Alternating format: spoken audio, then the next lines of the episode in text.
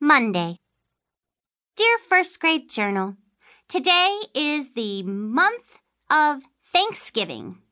At Thanksgiving, we draw a lot of turkeys. Also, we draw pilgrims and Native Americans. They are eating at a table usually. Both of them seem to enjoy squash. I do not actually understand pilgrims. Their costumes look hottish and sweatish. This week, Room 1 is making a list of the stuff we are thankful for. After we get done, we will put our list in a school contest. And the room with the bestest thankful list will win. Also, we are having a Thanksgiving feast on Wednesday. Our families get to come to school. Thanksgiving is a lot of work.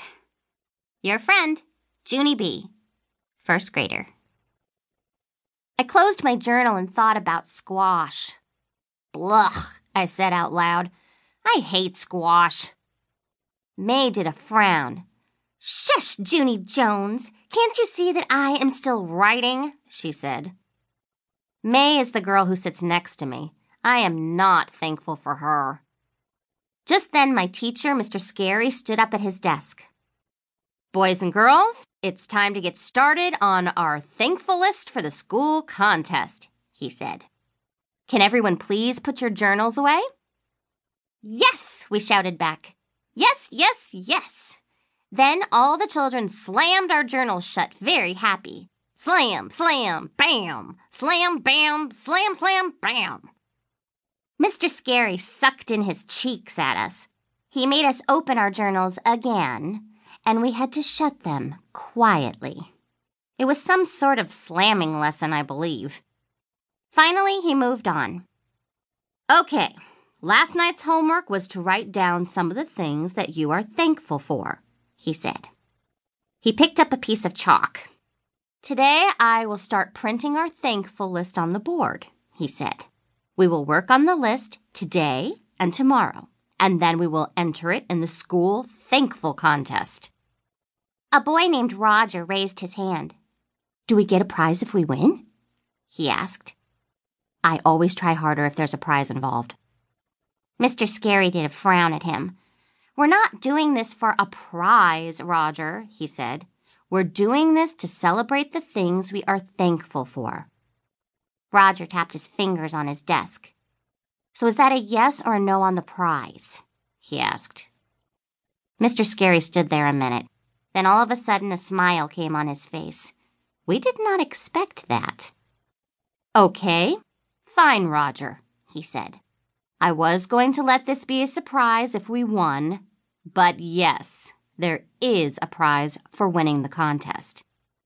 All of room one perked up our ears. Cause who doesn't love prizes, of course? What is it? What is it? We called out. What is the prize? Tell us, tell us, tell us! Mr. Scary walked back and forth, very thinking. He said he was really not supposed to tell us the surprise, but then, ha! He did a wink and he told us anyway.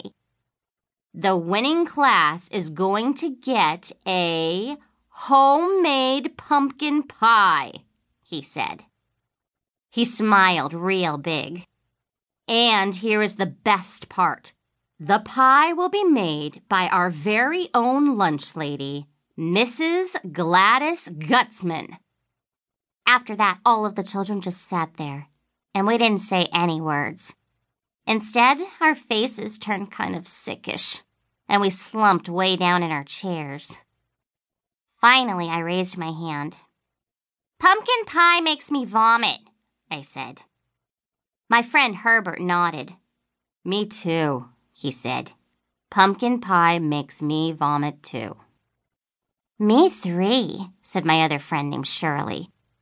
Me four, said a boy named Lenny. My grandmother's pumpkin pie sits in my mouth like a big wad of goop glop. Roger looked at Mr. Scary. A prize that makes us vomit doesn't seem like much to shoot for, he said. Mr. Scary sat down at his desk and rubbed his head. Okay, let's just forget about the pie, he said. Really, this contest is not about winning a pie. This contest is about appreciating all the wonderful things in the world that we're thankful for. He looked around the room. If we're lucky enough to win, the real prize will be how proud we'll feel about doing our best, he said.